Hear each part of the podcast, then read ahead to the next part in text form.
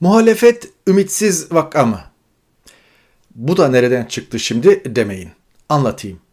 Çoğumuz gibi e, olumlu eleştirilere değil de olumsuz olanlara takıldığım doğrudur.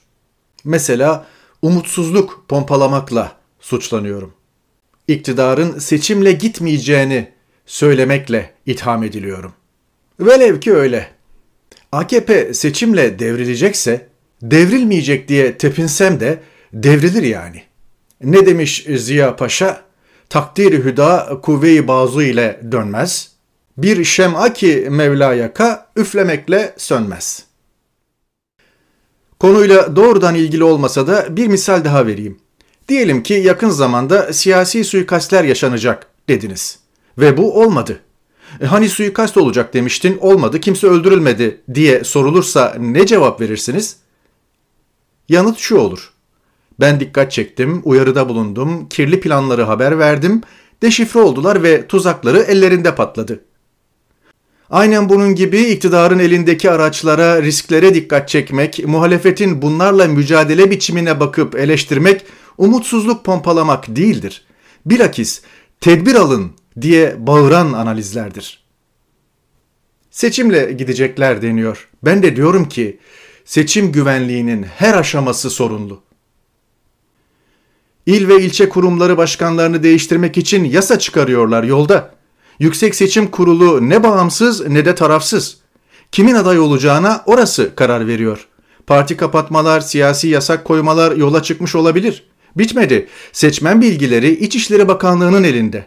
Kamu hizmetinden yasaklananlar bırakın aday olmayı seçmen dahi olamayabilirler. Son referandumda mühürsüz oyları işleme sokan Yüksek Seçim Kurulu kararlarının denetimi var mı peki? Yok. Mükerrer oyun önüne geçilebildi mi?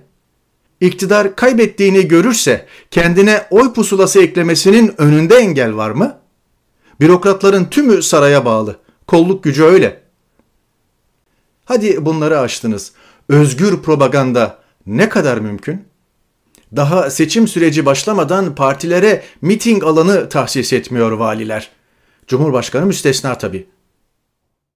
Basın yayın araçları, ajans, TRT, Rütük, cami imamları, hutbeler, tehditler, muhalefeti destekleyenlerin sindirilmesi ve en önemlisi ülkede tarihin en ağır ekonomik bunalımlarından biri yaşanırken bunun daha da derinleşeceği ortadayken barajı dahi aşamayacak iktidar partisinin oyu %30'lar civarında görünüyorsa silahsız ve kalkansız olarak girdiğiniz bu savaşı nasıl kazanacağınızı çok iyi hesap etmek zorundasınız.